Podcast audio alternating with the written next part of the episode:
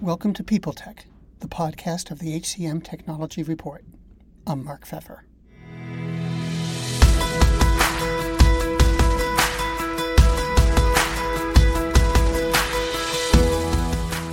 My guest today is Vish Baliga, Chief Technology Officer at SAP Fieldglass. Not surprisingly, considering Fieldglass's focus on procurement and contingent work, he spent a lot of time thinking about contingent workers and contractors we'll talk about what he's seeing on this edition of People Tech. Vish, welcome. Obviously, there's a lot going on with the contingent workforce right now. What are the major trends and characteristics that you're seeing? Okay, yeah. So, the, as you know, um, for us, at least for Fieldglass, from our perspective, it's always been top of mind that the contingent workforce is a it's a trend that has been uh, trending upwards for many years. There's an increasing number of uh, cu- customers looking to leverage contingent workforce. And some studies have shown that we are now up to about 42% of the total workforce is contingent labor for most large companies. And in some cases, it may be even more. Uh, while that is not surprising uh, for us, We've also noticed that when, when there's a significant downturn in the economy, when things come back up, it, this is the first indicator that things are turning around because we had a lot of uptick in contingent workforce usage. And now that we are uh, coming, sort of coming out of the pandemic situation that we have experienced, we see that trend again being reflected in what we see. So there's an uptick in consumption, uptick in hiring more contingent workers, and our belief, as usual, has been that this trend occurs because uh, it's an easy way to try something. Because if you're still unsure whether you want to bring in full-time employees versus uh, contingent work, you get your work done with them, and then as things stabilize, then maybe you add more into your full-time that's going on. But it, other interesting trends we are seeing is there are a number of ways uh, the contingent workforce is evolving now. It's no longer traditionally the staffing. We see a lot of the gig and the freelancer systems coming in. There's multiple channels to bring in contingent workforce. And we see that as a new and upcoming trend that doesn't seem to have any constraints around it. So we are seeing it occur geographically, we are seeing it occur in niche uh, market. So I think it's a growing trend that we're observing. Okay. Let me shift gears a little bit. I want to ask you a little bit about um, Fieldglass. Okay. Um, when I think about Fieldglass, I think about a VMS. Mm-hmm. And um, I'm wondering what visibility is raised with a system like Fieldglass and why would a company use it rather than, say, SuccessFactors? A great question. So uh, people tend to think of us as more of a VMS is in some ways a misnomer because it looks like we're managing the supplier. That's not what we're managing. We're actually managing the uh, requisitioning, uh, the onboarding, the upskilling, if you will, and the utilization of external labor all the way to payment, right? And so it's uh, the reason why you a company needs to uh, look at this is HR systems are geared towards more of either the employee or the HR group or maybe the immediate managers of the individual being responsible for who they have, who's in the system, what skills they have, what roles they play, where do they work, etc. For external labor, that doesn't fit in as cleanly into the HR uh, HR system. And plus, people tend to forget that the individual, that this contract worker or temp worker that you bought in, is not really an employee of the company, but is in many cases an employee of a vendor. And so there is the co-ownership of that record. There is two companies that manage that individual and has sort of some responsibility over it. So that end-to-end visibility uh, would you will find lacking because this individual cannot simply be extended and cannot be simply asked to work on something else. There you have to work with a vendor to kind of make sure that you are keeping that other company's uh, control over this individual also at consideration. So it's uh, people tend to forget that it is uh, not about just a person, but who is the employer and who has the ownership.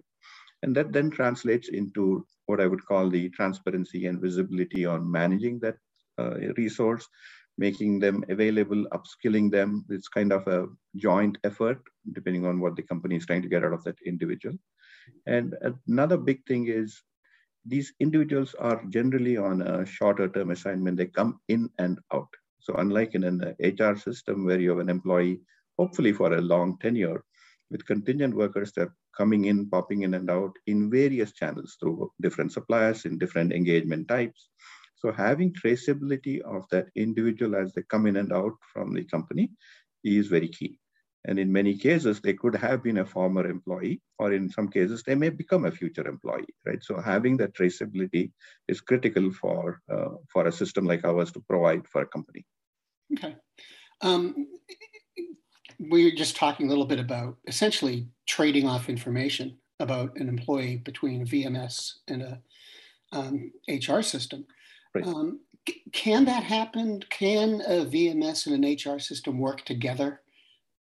Yes, I think there is tremendous synergies, and we see. I, I would say we are sort of at the tip of the iceberg. There's a lot more that can be done. So today, what we see is uh, procurement sort of occurring or procurement equivalent of hiring for employees occurs through a VMS.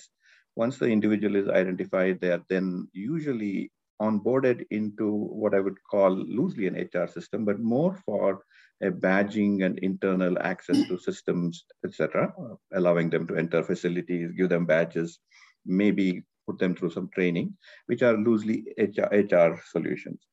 However, uh, what is more important in my mind is the ability for HR systems to take both the non-employees and the employees and look at their total pool of talent and use them in an efficient way for staffing projects for let's say what what are the resource skills in terms of uh, gaps that they may have on the hr side. If you keep on bringing in some contingent workers to do a particular uh, type of work why is it are we bringing them in? Why can't the hr side look at it and say that we seem to be spending a lot on this skill? Should we be upskilling our internal employees to that skill? All of that workforce planning workforce uh, training workforce uh, scheduling are elements that are very critical.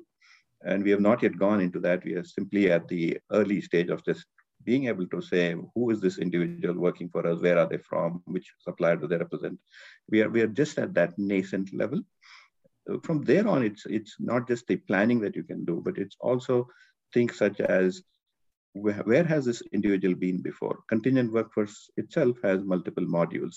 People tend to think it's only when you have a contingent worker hired directly from a supplier and you're managing them that they're considered a contingent worker. For me, that's a it's a much broader definition. There are many service organizations that you have outsourced to. Those service organizations have workers behind it working on a company specific project. As a company, you have, as a customer that is bought into this service procurement, you have no visibility into who those individuals are. Getting access to who's delivering this service, what, what role did they play, were they formerly a contingent worker, were they formerly a employee, etc. The traceability is immensely useful, and I don't see many doing that. We are trying to do that. There are some customers who are well on that way, and they see the value of having the traceability and the ability to track individuals all the way across. It, those are some examples. Then if you look at things like recruiting, right? In recruiting, we, we, we've been trying to push this concept of what we call the silver medalist.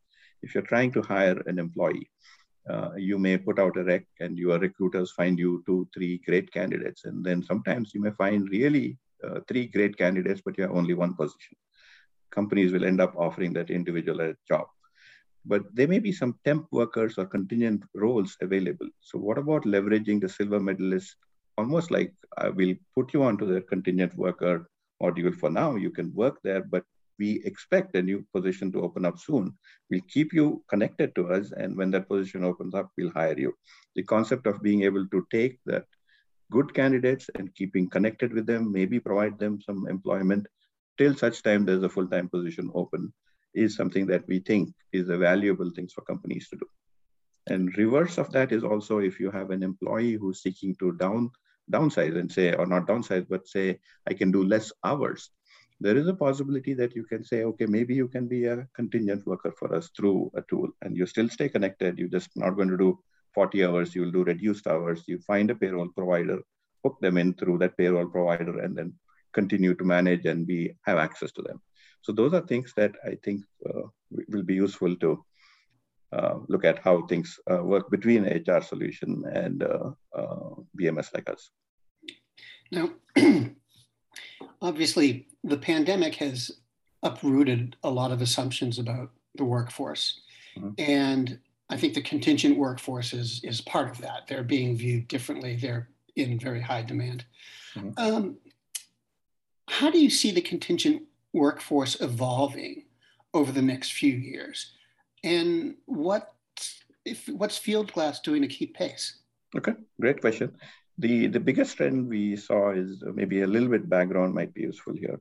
The uh, Fieldglass primarily consists of two major modules. There is another minor module, but the two major modules are what we call contingent worker, where you requisition for a particular skill for a particular duration and at a particular place, and you agree on terms and conditions and you bring them on. That's our contingent workforce module. And then we have what we call the services module, where you engage with the vendor and you say, here's something that we want you to do outcome based. You manage the resources. We are not responsible for managing the resources that do the job. Those are the two major modules. What we see occurring is uh, newer avenues to bring in resources, such as the freelance management systems that I talked about. And they could be ind- ind- independent contractors that are also engaged. And then there could be other kinds of labor that are coming in through various channels. We see more and more of these coming up and more ways that a company can engage with external labor. Now, if you are a company and you're trying to say, I want to have unified processes, I want something similar across all of these ways that we're bringing in external labor, we need to be able to handle that. So we recognize as we Fieldglass that we are not a standalone system that solves for every single access method for getting every different kind of uh, external labor into the into the company. So we, we are creating this partner ecosystem where we want to think of much like how for contingent workforce, a company has its preferred vendors and it's a set of vendors based on what you're trying to procure.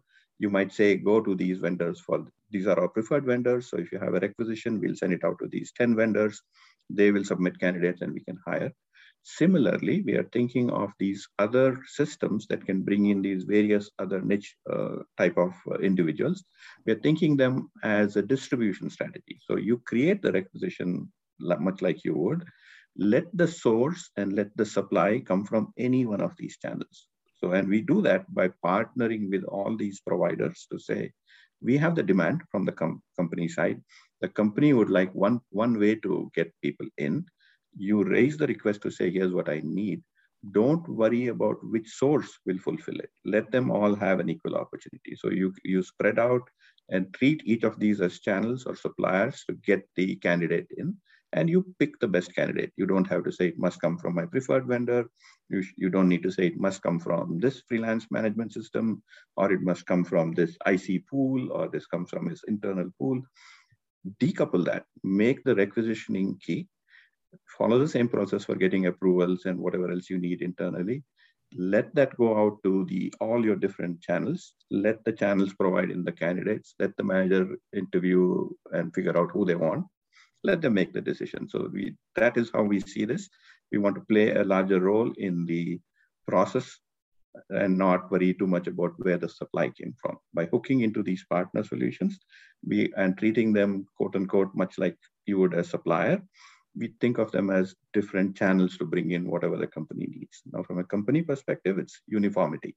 They have one place to go, they have one place to raise requisition, one place to get the PO issued, one place to receive time and expense, one place to pay from. It, obviously, it'll go and pay different people and different sources, but the process remains uniform for the company. Vish, thank you very much.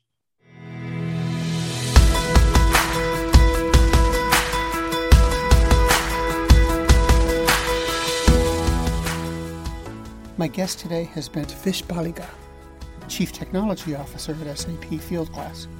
And this has been People Tech, the podcast of the HCM Technology Report. We're a publication of Recruiting Daily. We're also a part of Evergreen Podcasts.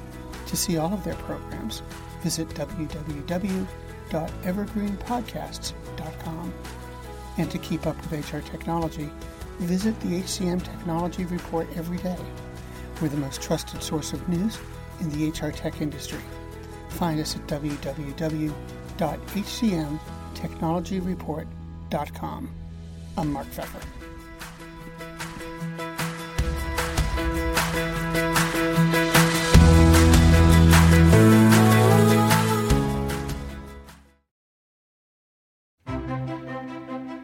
Faith in the news media has been challenged, making it even harder to get stories told. The Friday Reporter podcast was created to help audiences better understand the media by hosting journalists who will answer the questions to which we need answers. Join me every Friday to hear more. The world's best known investor and Wall Street expert Warren Buffett once said, Wall Street is the only place that people ride to in a Rolls Royce to get advice from those who take the subway. Mr. Buffett's quote is remarkably accurate, but how many people would rather receive advice from him than someone simply guessing? Welcome to Buy, Hold, Sell, your single source for Wall Street knowledge and profitable guidance. Please join me, Todd Schoenberger, and fellow trader Tobin Smith, as well as host Veronica Dudo, for a podcast known to move the needle for investors. Tobin and I are seasoned Wall Street executives with deep investment experience, and we are prepared to share our advice to those who choose to listen. Download Buy, Hold, Sell today on the Evergreen Podcast Network or your favorite podcast channel.